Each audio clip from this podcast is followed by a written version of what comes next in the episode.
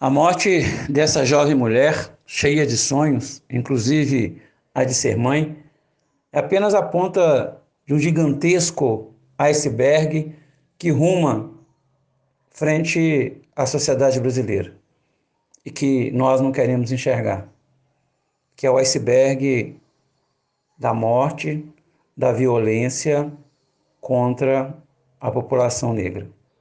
É preciso um basta, mas precisa de um basta coordenado, um basta onde todas as entidades, as organizações, os operadores de direito possam não apenas narrar, não apenas fazer o diagnóstico, mas buscar ações efetivas para que isso deixe de acontecer.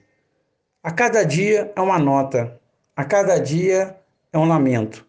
E infelizmente isso não para.